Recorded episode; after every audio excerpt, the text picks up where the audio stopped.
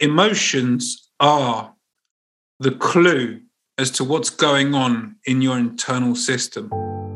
Welcome to the Dear Younger Me podcast.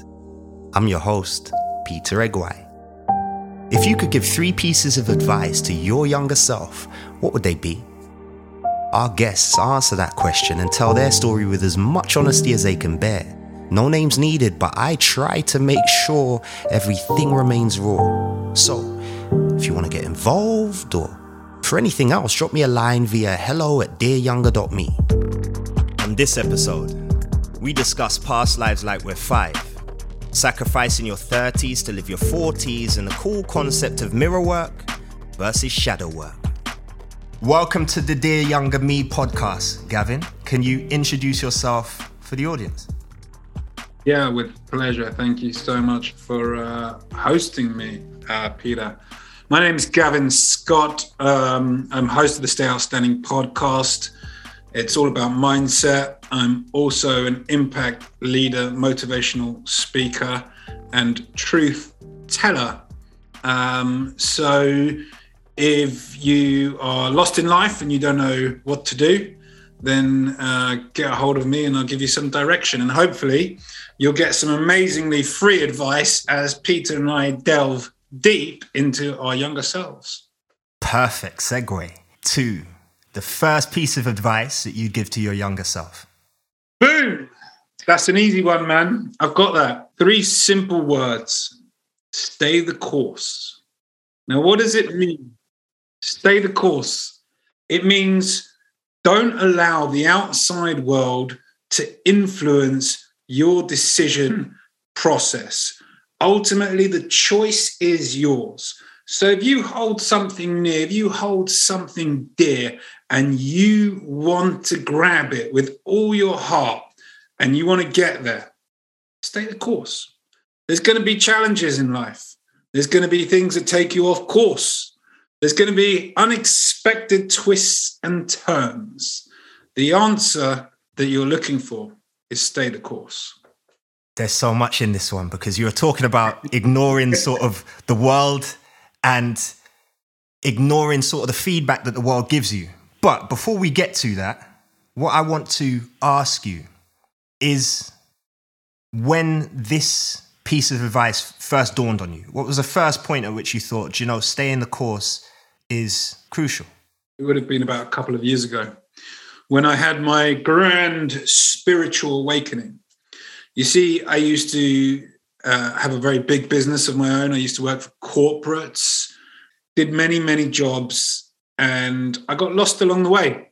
I was influenced by other people, and I wasn't following my true self, my authentic self. What did I want? What did I want for myself?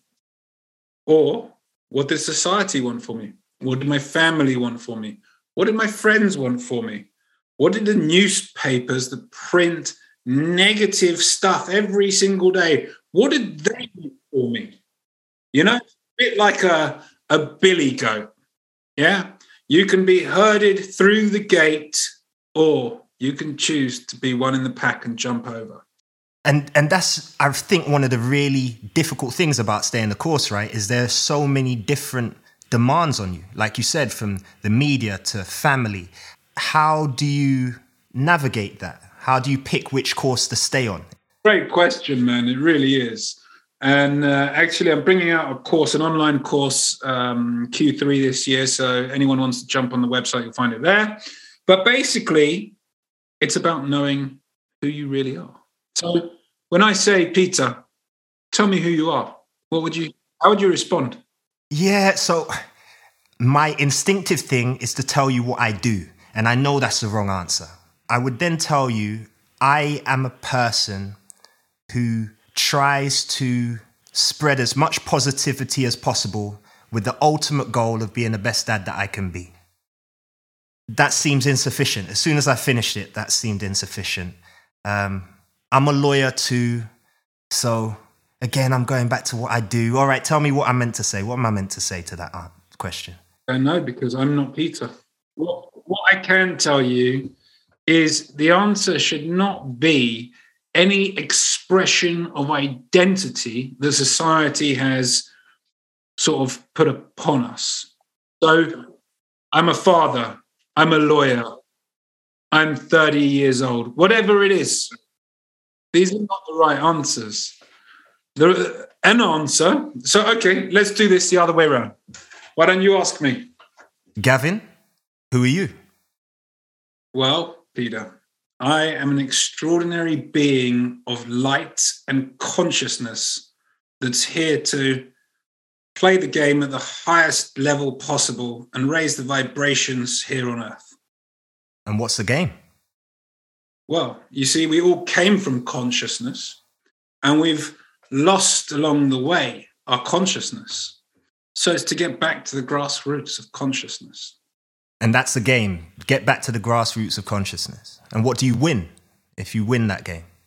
You, you become obviously part of the eternal source energy. So, in other words, you become love. Now, it's possible to become love without returning to source because, by our very definition, we are already source energy. Now, some of you might be thinking, oh shit, what the hell is this bloke talking about? Well, it's quite simple, right? If you look out into the stars and the universe and the galaxy, right, there's energy out there and it all comes into little fragments, all little pieces. Well, this world came together from all those little pieces coming together, right? Mm-hmm. Then us humans have also come from outside onto this planet and put together with all these little pieces.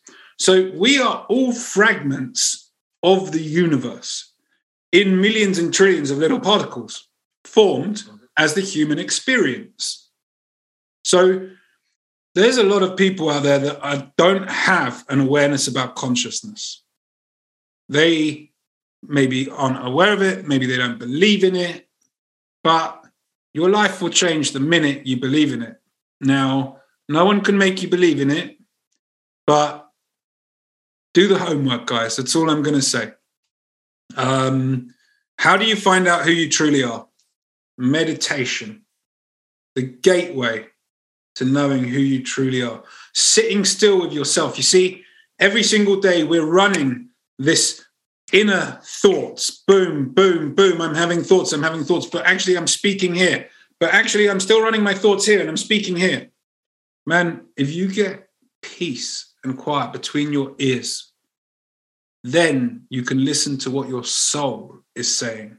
And when you listen to your soul, then you can combine your source energy with your spirit. And that is the connection that we're looking for. That is consciousness. So, one of the things, right, about meditation. So, I spoke on one of the other episodes uh, about going on a meditation retreat once. I went on a 10 day Vipassana retreat. And one of the guys on the retreat was an MMA fighter. Fascinating. Because for the whole time, it's silence, right? So we don't speak to each other. But after it finishes, he basically explains why he'd been sitting at the back of the hall for so many of the sessions. Like, I, I remember him, he was wearing a grey hoodie and he'd sit on a chair at the back of the hall, kind of separate from everyone.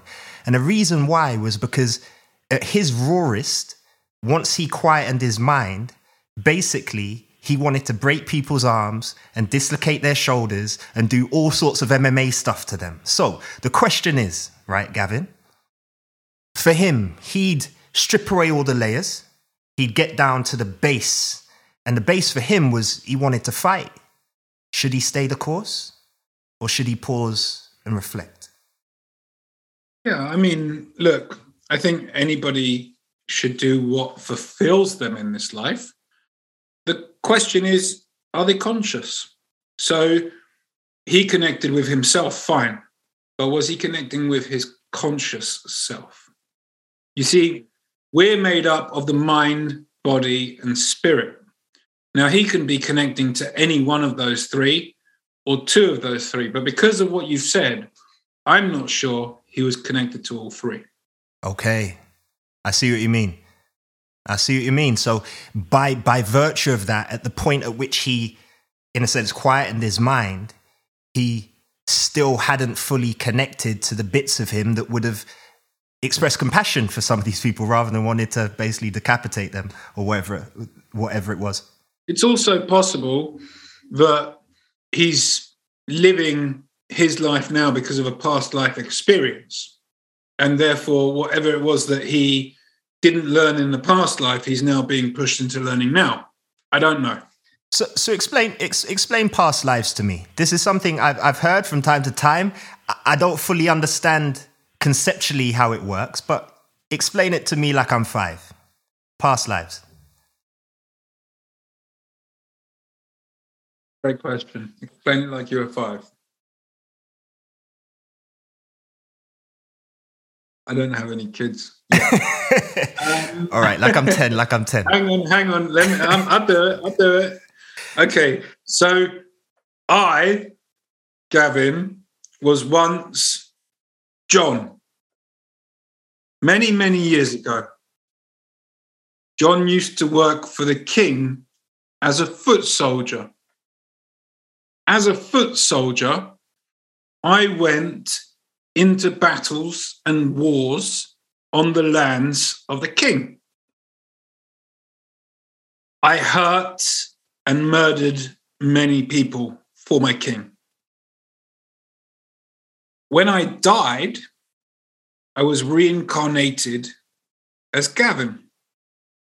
Now, I believe that as a being that was commanded to give pain and suffering, that I've come back as somebody who is here to give joy and happiness.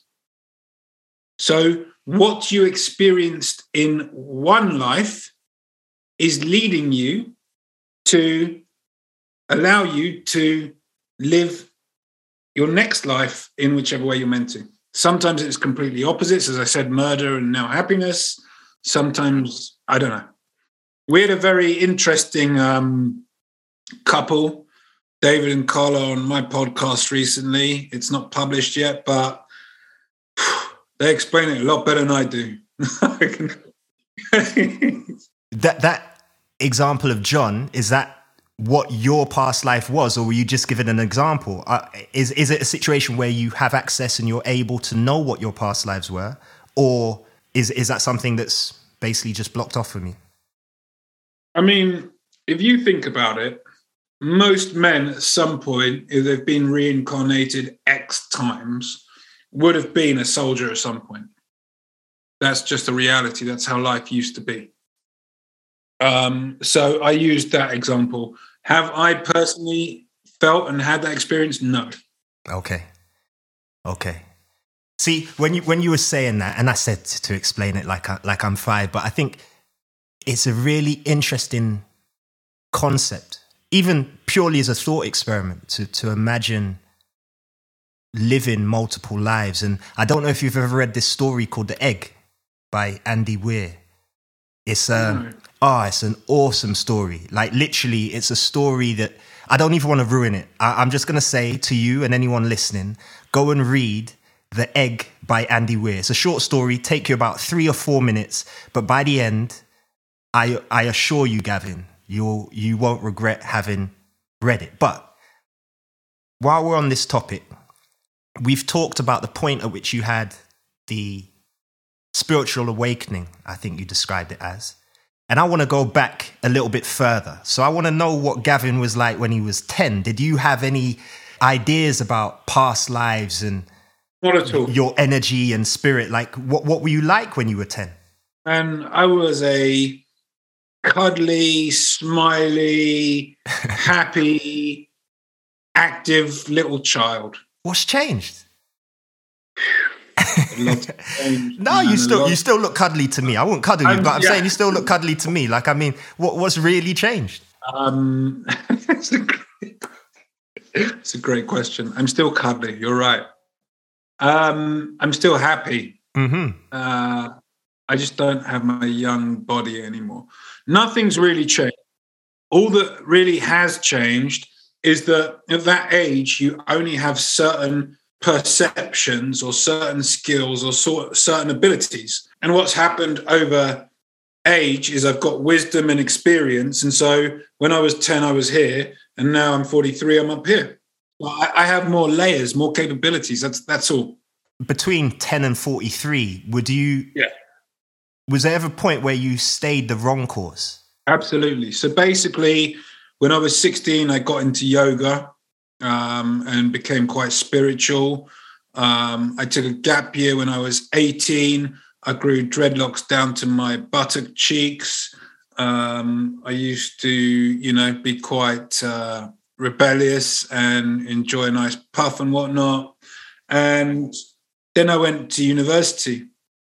And uh, just before I got to university, my mum passed away. She died of cancer. And that basically changed my life forever. I stopped believing in, you know, the world, in the universe, in in in in energy. I saw energy as a negative because energy had taken my mother from me, right? Um, and so, you know, I went for many years just continuing to enjoy a bit of puff, and all that really did was just hide whatever it was that I was feeling or wanting to get out. And I went for another uh, gap year after university. And I traveled around the world. I went to Everest Base Camp, I went all around India, Southeast Asia, Central America. Had a wild experience. And uh, I got back from that experience, and my dad was like, Right, enough of this, time for you to get a job. What did I do? Got a job. Now, don't get me wrong, I've known since I was about 12 that I was a born entrepreneur. So I've got to feed that inner ability somehow. Absolutely have to. Otherwise, I'm always going to be unfulfilled. So I went off and I started working for some house builders in the UK. And I went up the ranks pretty quick because I was good at what I did. I had a nous. And, um, you know, I kept going up and up and up. And then four or five years later, I just thought, sod this, you know, this isn't any sort of a life. And I went out to Costa Rica and I lived there for about, well, quite some time, like seven, eight years. And uh, then I came back because I hadn't quite made what I refer to often as the sustainable future there. In other words, I hadn't found a way of getting income and this, that, and the other. So I went back to UK to get money. And then I uh, started my own company. I thought, I know what. I will uh, work my 30s and live my 40s.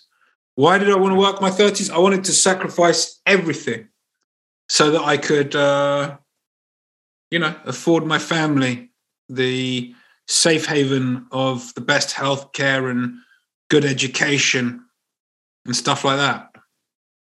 And there was a point during my 30s where I had about five, six million pounds in my bank account. And uh, my investors, uh, bless them, they decided one day that they they hadn't bled me enough. You know, they'd taken my energy, my soul. I was working 20 hour days, six and a half days a week. And so they decided to bankrupt me and they took my five or six million pounds. And I just kind of, you know, at that stage was lost again.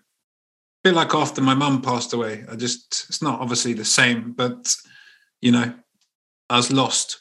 So I did six months traveling around Southeast Asia, six months in Costa Rica doing a yoga teacher training course. And uh, I came home and my dad was like, Right, what now, son? And I was like, I don't know. Looking for adventure, you know, looking for something. And uh, he had this partner out in Malaysia. So I said, Well, you're always talking about Malaysia. Why don't I go out there and work for the partner and see what happens? You know, let you know what's going on on the ground. So if I went out to Malaysia, and I had three great years out there, traveling around Asia Pacific region, selling UK property investments into APAC, and uh, I'm I'm going to cut a very long story short, but basically, I got the last flight east to west during the early stages of the pandemic uh, to be with my family in London because none of us knew when we'd next see anyone or fly or this, that, or the other.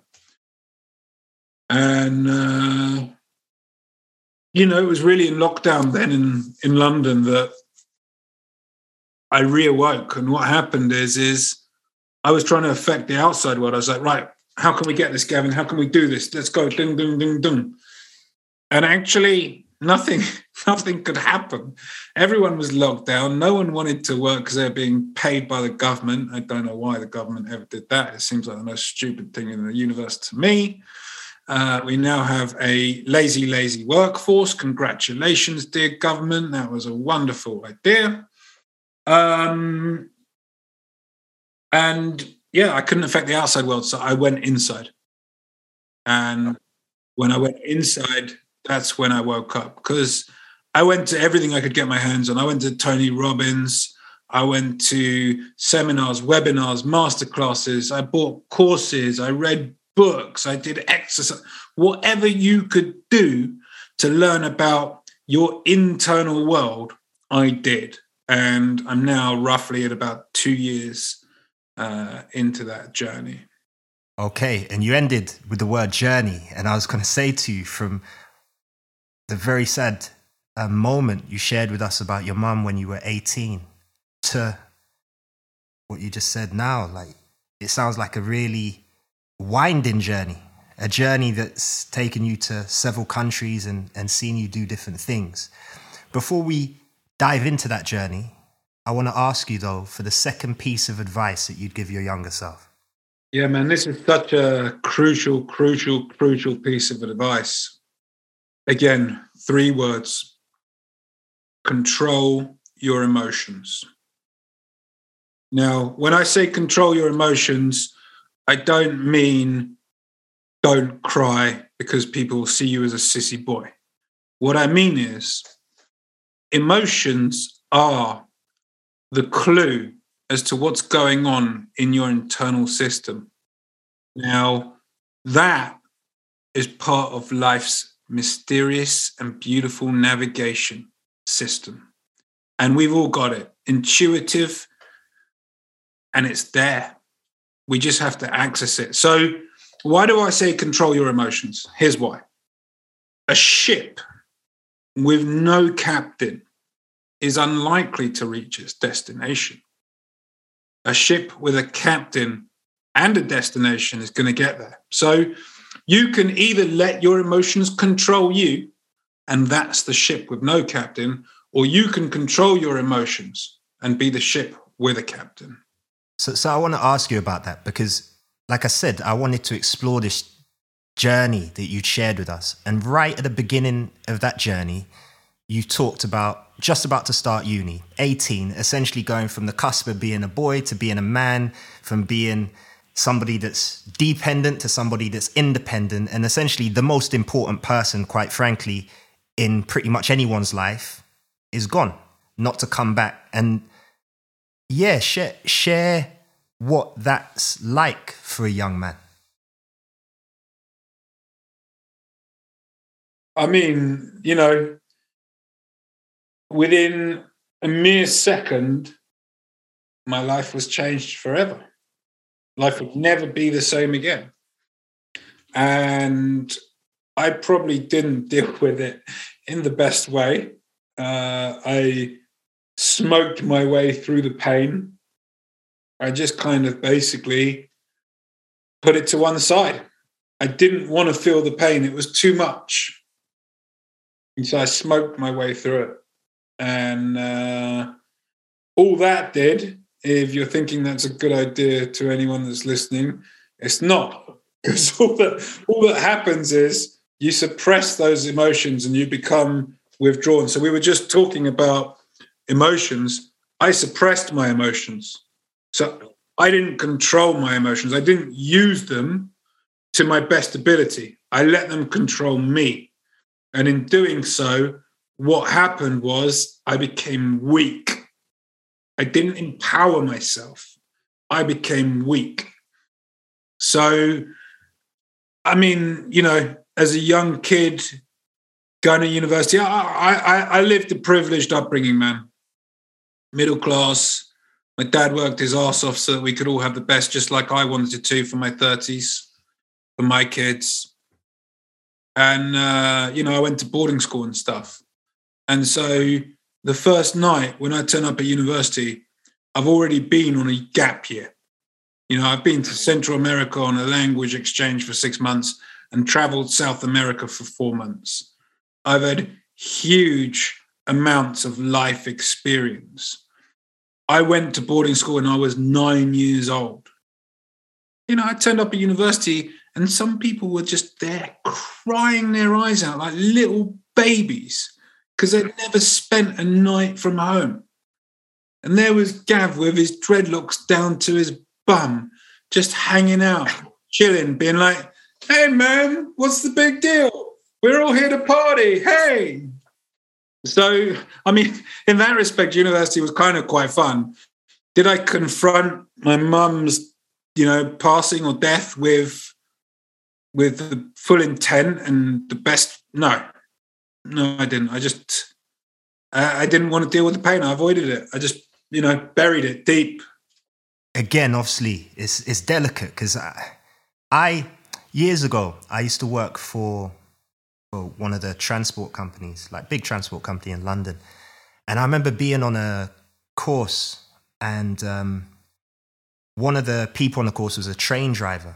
And he, he, he basically just threw out this, this question. He said, um, he basically said, on what day of the year do most people kill themselves on the transport network? And everybody comes up with different days, you know, Valentine's Day and Christmas Day, etc., etc., etc., etc. And nobody guessed the right day. And he said at the end it was Mother's Day. And as soon as he said it, it was like, yeah, yeah, yeah, yeah, that makes that that makes sense. But it was so sad as well, right? Because so many times I've been on a train, sort of looking at my watch, wondering why it's been delayed because someone, you know, jumped in front of it.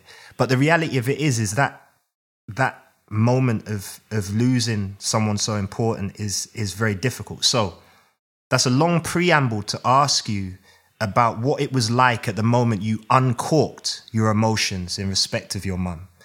Um, taken me decades, man. I'm still processing it. Not something that's ever going to leave me. Um,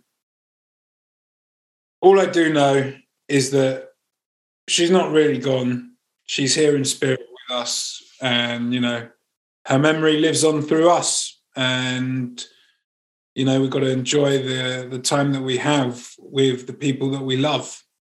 And what's your favorite memory? Oh man, it's such a such a tough question. I don't have to pick the favorite, but just a just a just a go to memory that you'd be willing to share. Well, people people you say your favorite, it's like to me, I use language as a recipe. So you say the favorite, I'm like, oh, the favorite. The favorite. Yeah, the epitome. Yeah, yeah. I know what you mean. Um, look, man, I just think like the best time would clearly be whenever there was something wrong, their mum would be, and I'd be in her arms, and everything would be okay. That's those were the best times. It's a situation that I've I've seen um, people go through, and it's not one touch wood that that I've I've gone through yet, but it's um, like you said, it's something that resonates for for for decades. But as you said, you know, wherever she is, she's looking down on you, and she's seen an individual who's grown from that moment to being somebody who, like you said, is out there trying to strengthen other people and ensure that there's captains on their ships sailing them to more sensible destinations. So, in light of your advice, control your emotions, what are three tips you'd say for an individual in relation to some, someone who feels maybe they, they've lost control of their emotions or they've lost control of the ability to express their emotions properly? What three tips? And they don't have to be the best three, but just three tips that you'd give to supplement your advice. One, meditation. Meditation, meditation, meditation. It is the gateway to understanding what's going on inside. Now, so many people think, ah, is meditation. Yeah, okay, it is meditation. But I've had trouble getting into a meditative state before because my inner voice is so strong. And I find music is really helpful. So I will play mantras, yogic mantras, and effectively they will just repeat themselves over and over and over again. And what will happen is, is I'll get into trance-like state. Well, when I get into that trance-like state, the inner voice can't be heard anymore. And the moment I'm in that trance-like state, I'm in meditation. And that's that's another way to enter a meditative state if you have problems doing it. Uh, so, one, meditation. Two, we are looking to control our emotions. So, I would say journaling, like writing down everything. I know people don't like the terminology journaling because let's get a diary and let's write and write. Bollocks to that. Just take out a piece of paper. And when a thought comes to mind, just write it down. And once that thought is down, then explore it. Ask why. Ask how. Ask when. And then do the same thing again. The next time a thought comes up, write the thought down. Where, why, when, how, etc. And eventually you'll begin to see a pattern because there's always a pattern. And once you know the pattern, then you'll be able to be like, well, this is the right strategy, or this is the right strategy, or maybe I should go this way. But without that data or knowledge, you're kind of driving the boat in the dark without any light. So, journaling and number three, to control your emotions. I would say number three, yeah, number three. I'm going to split it into A and B mirror work and shadow work. So, mirror work is looking at yourself in the mirror and asking yourself, like a complete stranger, what is going on? and really get to grips with those emotions, really understand where you are at the moment. And then the shadow work is going into the places that you don't like about yourself and accepting them and loving them for being a part of who you are. In other words, what you're trying to do with that work is stabilize the emotional energy. Yeah, I really like the the concept of the mirror work and the shadow work. I, I don't think I've heard it described like that before, but two very useful perspectives at looking at oneself. Like you said, there's one which is the, you know, having a word with oneself, you know, what's going on here. And then there's the other which is really just delving into the dark shadow. Yeah, we all have. But what I liked about what you said was about accepting what you find there. Because I think so much of meditation, self help more generally, I think is it's the bits of us that we don't like and we do everything to tr- hide from ourselves that causes so many different problems um, for ourselves. I um I, I like that. I find that interesting also like the way that you described earlier on you said your emotional world the internal world is a clue as to what's going on in your internal system it's like a navigation system intuitive na- navigation system. And I thought that's a really beautiful description. And I was curious as to how you came upon that. Got some good questions, Peter. I'll give you that. Um, oof, how did I? So basically, one of the things I did this year was a 28 day juice detox. What juice? Which juice? All different types of juices. I followed uh, Jason Vale's Super Juice Me uh, detox. So there's an app for a fiver, and you get all the you get all the juices, um, the recipes. So what I really learned from that, and uh, we're putting a documentary out on YouTube soon, is uh, that I didn't realize how emotional I am, man.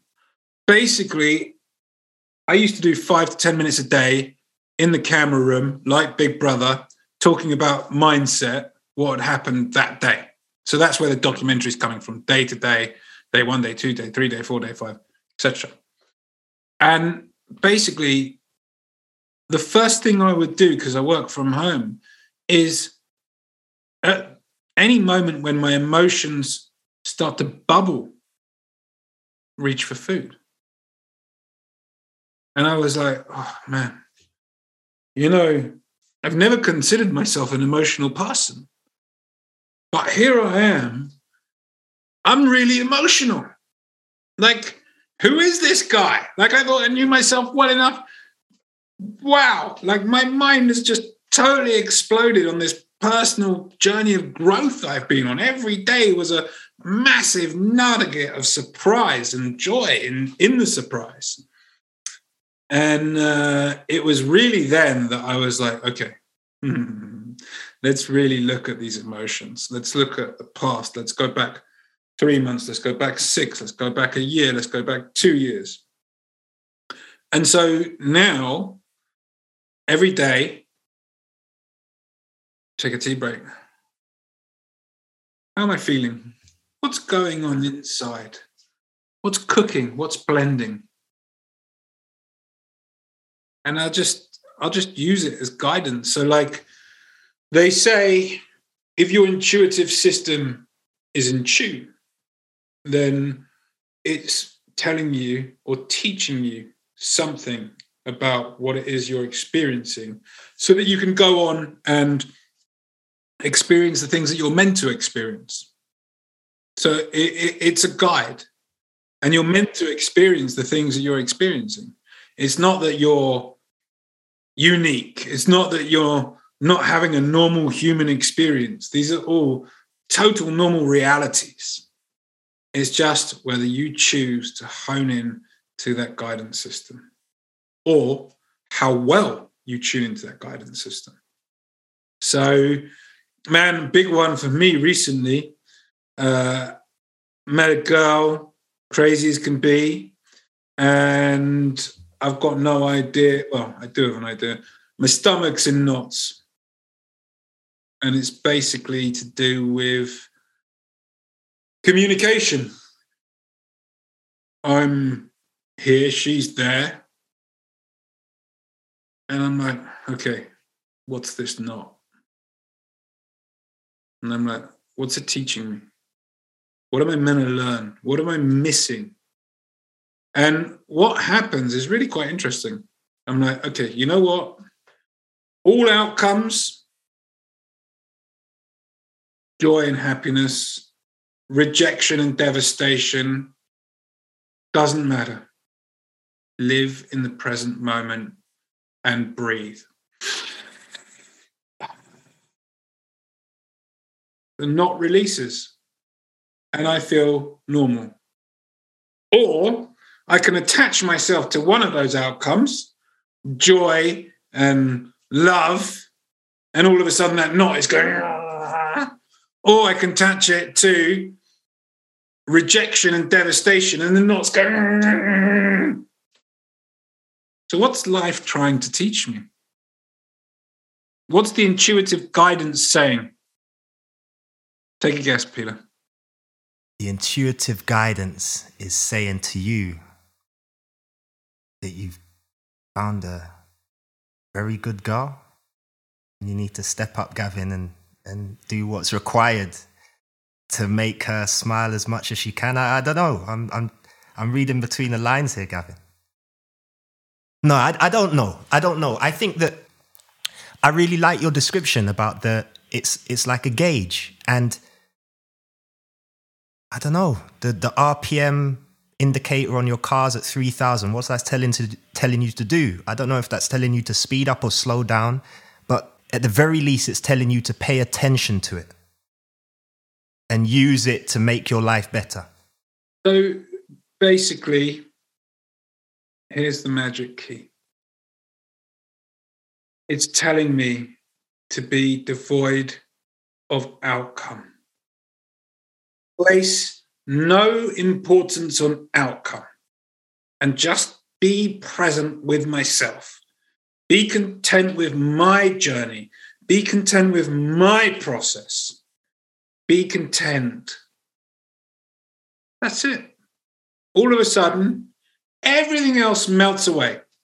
The moment I say, love of my life, she's the one, I've got to do this for her, I've got to do that for her, I've got I'm trying to control through manipulative behavior.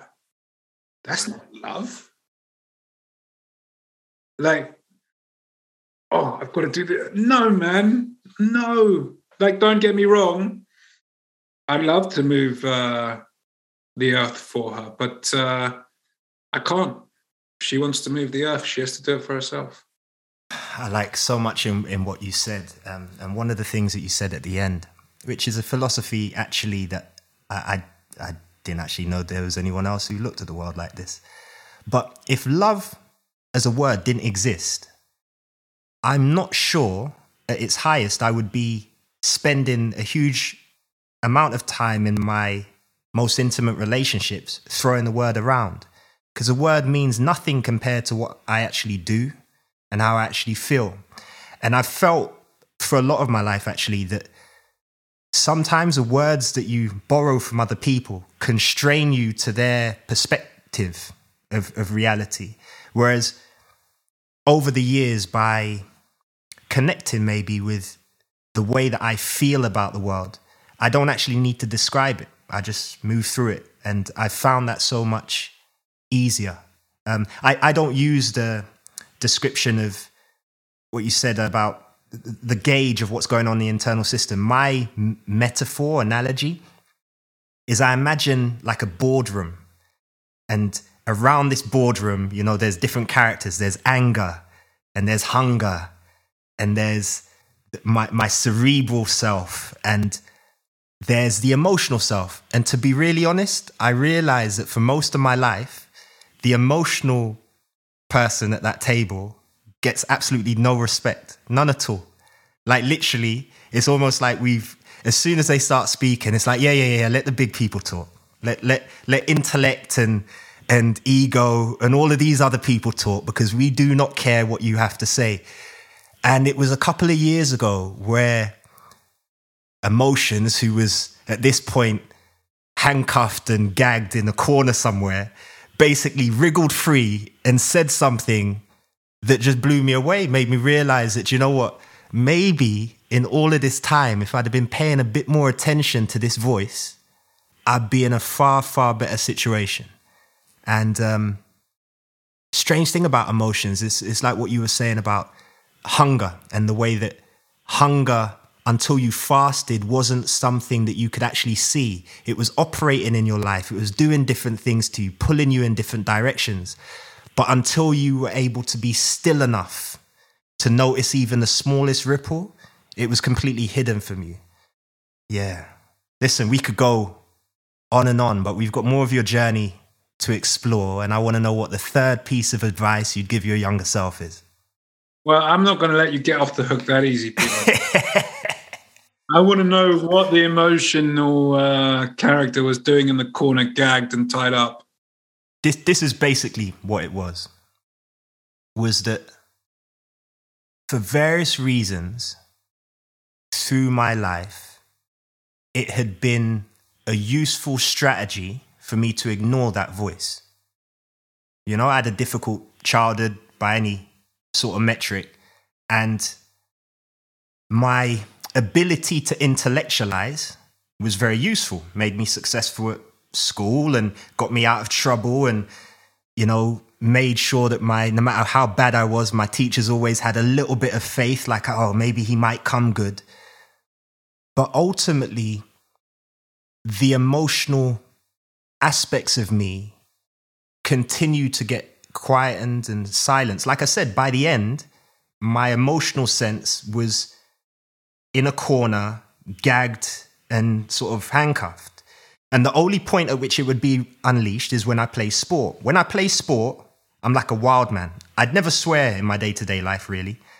I get onto a football pitch and I just go, it's like I go insane. And I come off the pitch pretty much every time, like, what the hell just happened? And what it is, is that on a football pitch, I don't have the controls. I'm completely unable. I'm completely inarticulate on a football pitch. I'm unable to intellectualize anything. I'm just being and feeling.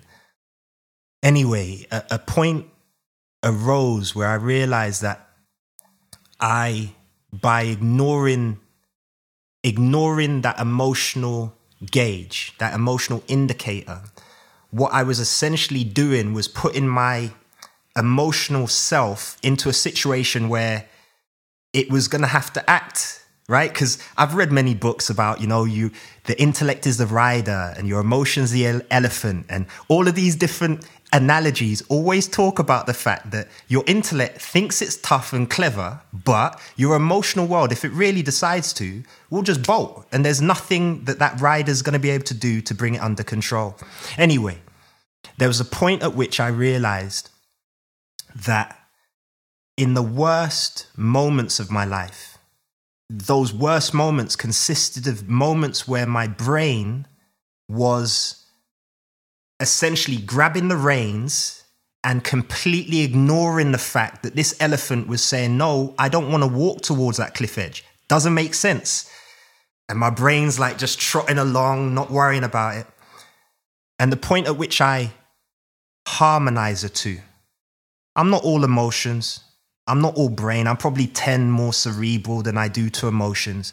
But my brain now respects that voice. It has a pride, a place at the table. It's no longer, you know, you know, like a this this you know intern this this this thing that's going to cause problems and waste time. It's actually a really really valuable voice to the point where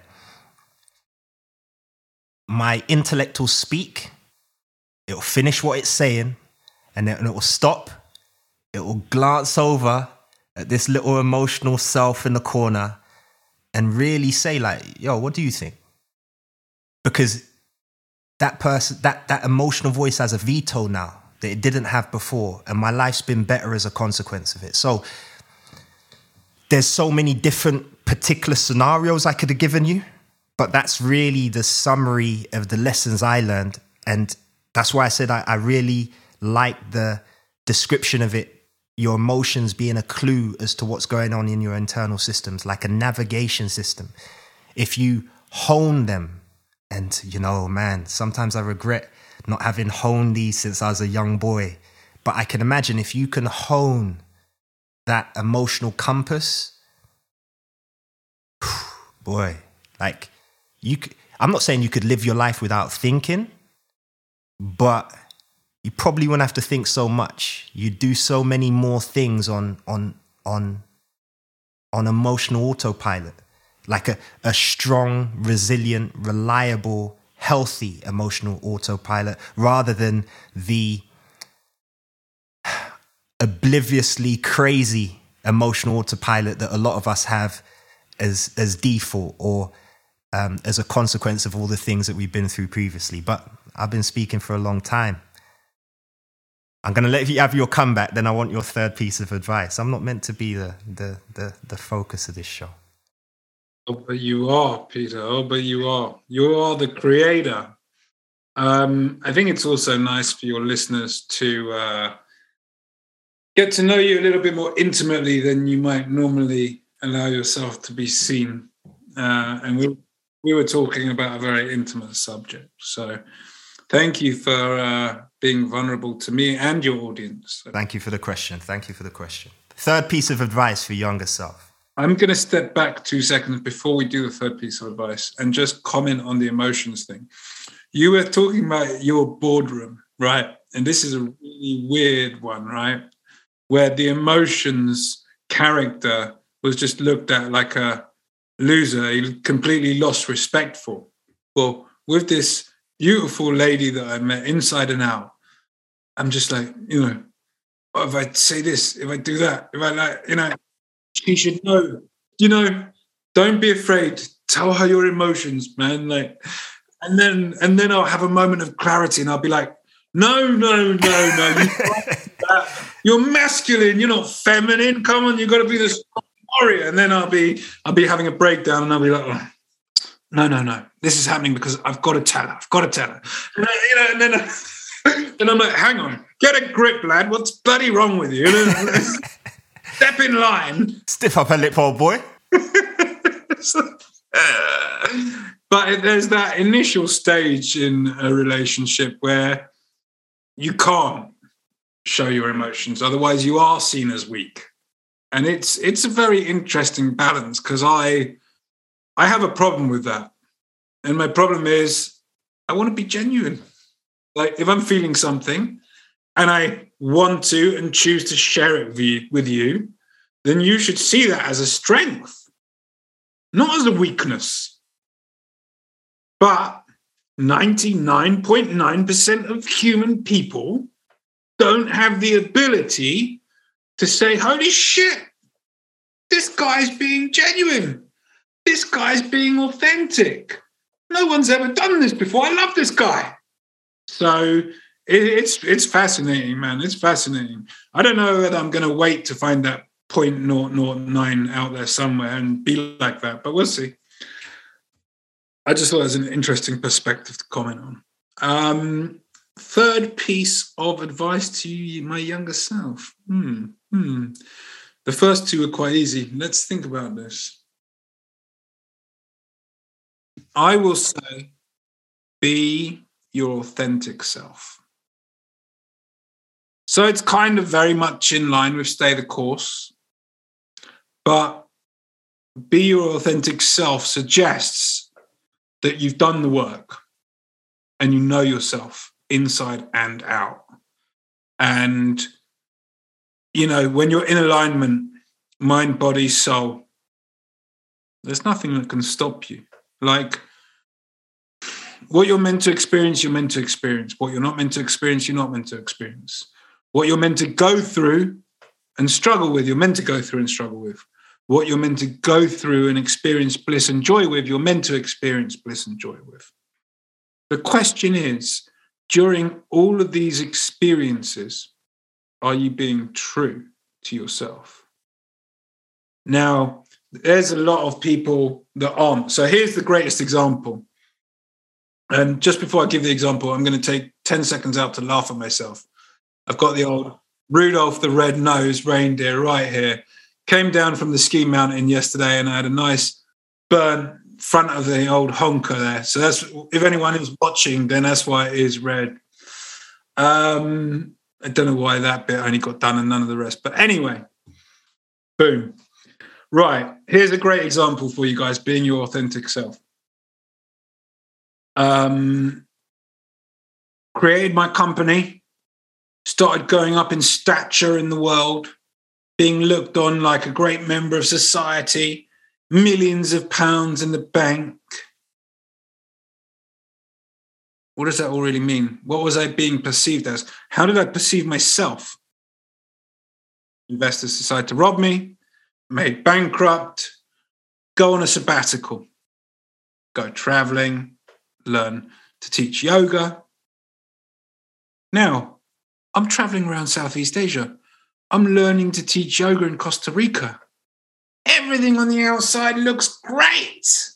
Isn't Gav having a great life experience? Gav goes to Malaysia, works three years in Malaysia, travels around Asia Pacific, doing business deals and having fun. doesn't that life sound great? Well, don't get me wrong, life was great. But what was happening was I was subconsciously reacting. In other words, I was going through life just reacting. So things would come up, I'd react. Something would come up, I'd react. Something would come up, I'd react.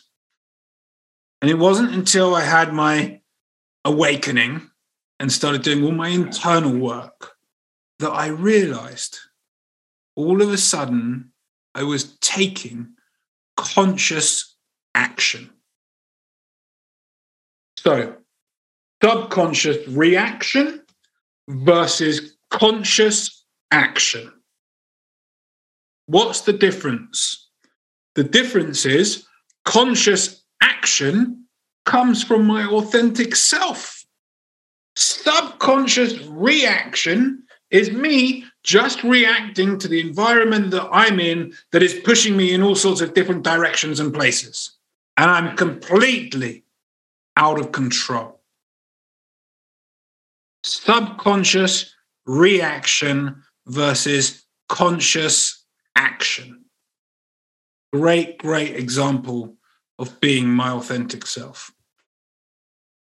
Yeah, I again, I like these um, frameworks that you're putting up because again, it's it's one that's so subtle, so easy to miss, but the difference between the two, the subconscious, um, essentially just like like a like a twig in a river just being blown along with the current compared with an individual who's swimming for a particular point for, for you're, you're doing something. The difference between being active and, and being passive.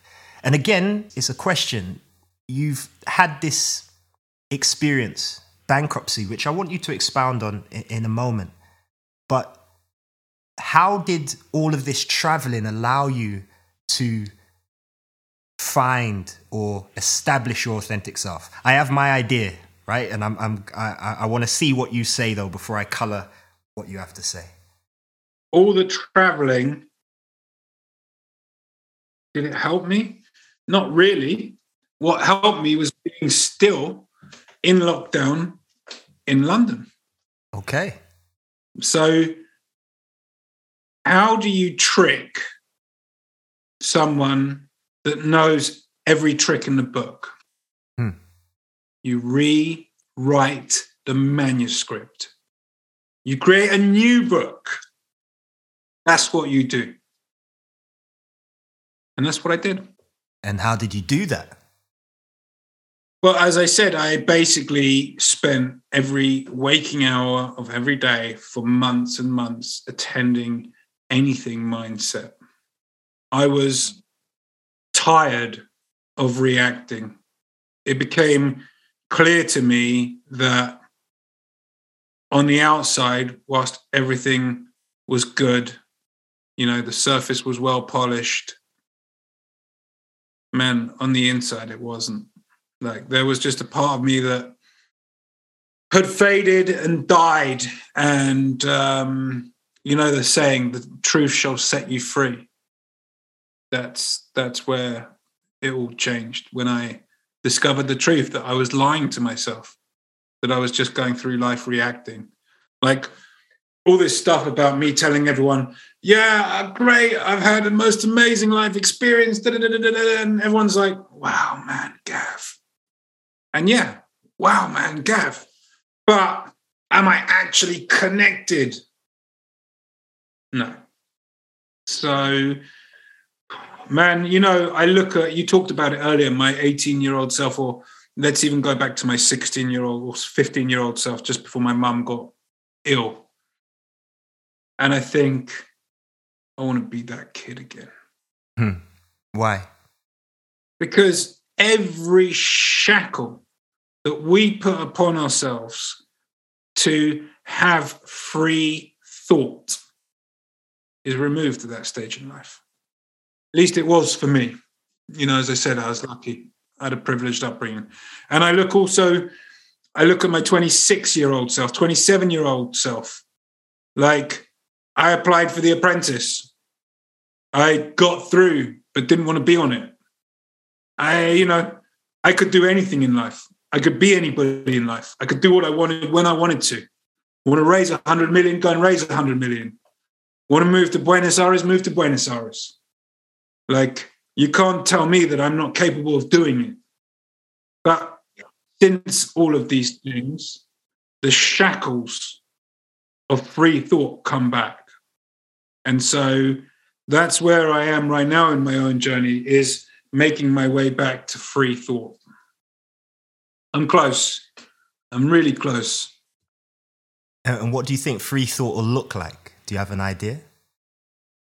Oh, I know what it's going to look like, man. It's going to be a 24 year old, energetic, don't take no shit from nobody. I'm going to do this. Like, you know, meet the girl the other night. Oh, I wonder what she's thinking. Should I do this? Should I do that? Do you think my 24 year old self had those thoughts? my 24 year old self would be like, yo, girl, what's going on? you know, there'd be no, no thought there. Yeah, yeah. Yeah. When, when you were talking, you said about, you know, 16. Again, and the analogy I use sometimes in looking back to how I was when I was younger, and you said, oh, you had a privileged upbringing. I think one of the things about being young is being young is a privilege in and of itself, right? And the thing about being young, so the analogy I use is skateboarding. If you learn to skateboard young, skateboarding, no problem, right? You fall over, no problem. People, you know, laugh, joke, you jump back on the skateboard, do what you're doing. It's very, very few 50 year olds who decide they want to take up skateboarding because it's hard. Their joints aren't going to take it, but more than that, their ego isn't going to be able to take it, right? The, the, the laughter when they fall over and have to get back up again. They don't have what that 16 year old has. And a 50 year old will say it's down to bodies. Oh, it's because my knees don't work. It's because, you know, I've got this injury or that injury. But really, what it comes down to is the belief that a 16 year old has, like you said, that I can be anything. Like, give me a week and I'll, I'll make it work. Uh, one of my favorite quotes they say people overestimate what they can achieve in a week and underestimate what they can achieve in a year. And I think at 16, that's a perfect description of how I was. Like, I completely overestimated what I could achieve in a week. And sometimes I actually managed to pull it off. Against all odds, I actually managed to pull it off. But becoming a man has been the point at which I realize, okay, people underestimate what they can achieve in a year. And it's really trying to marry the two is trying to have that youthful vigor with the you know the wisdom of an older person that lets you know that it's probably a good idea to sharpen the axe before you chop down the tree rather than just start swinging at the tree as I would when I was young.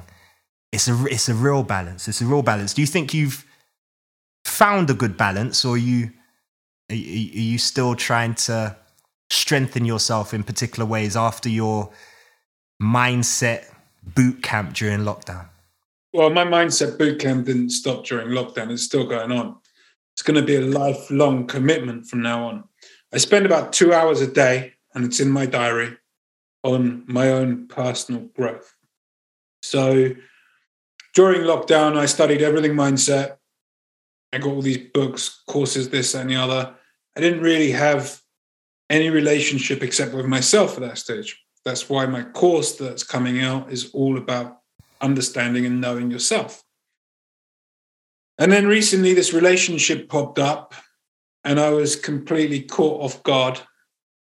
And now I'm just like trying to rewrite the script. I'm trying to learn whatever I can about the mindset with specific relation to relationships externally of myself.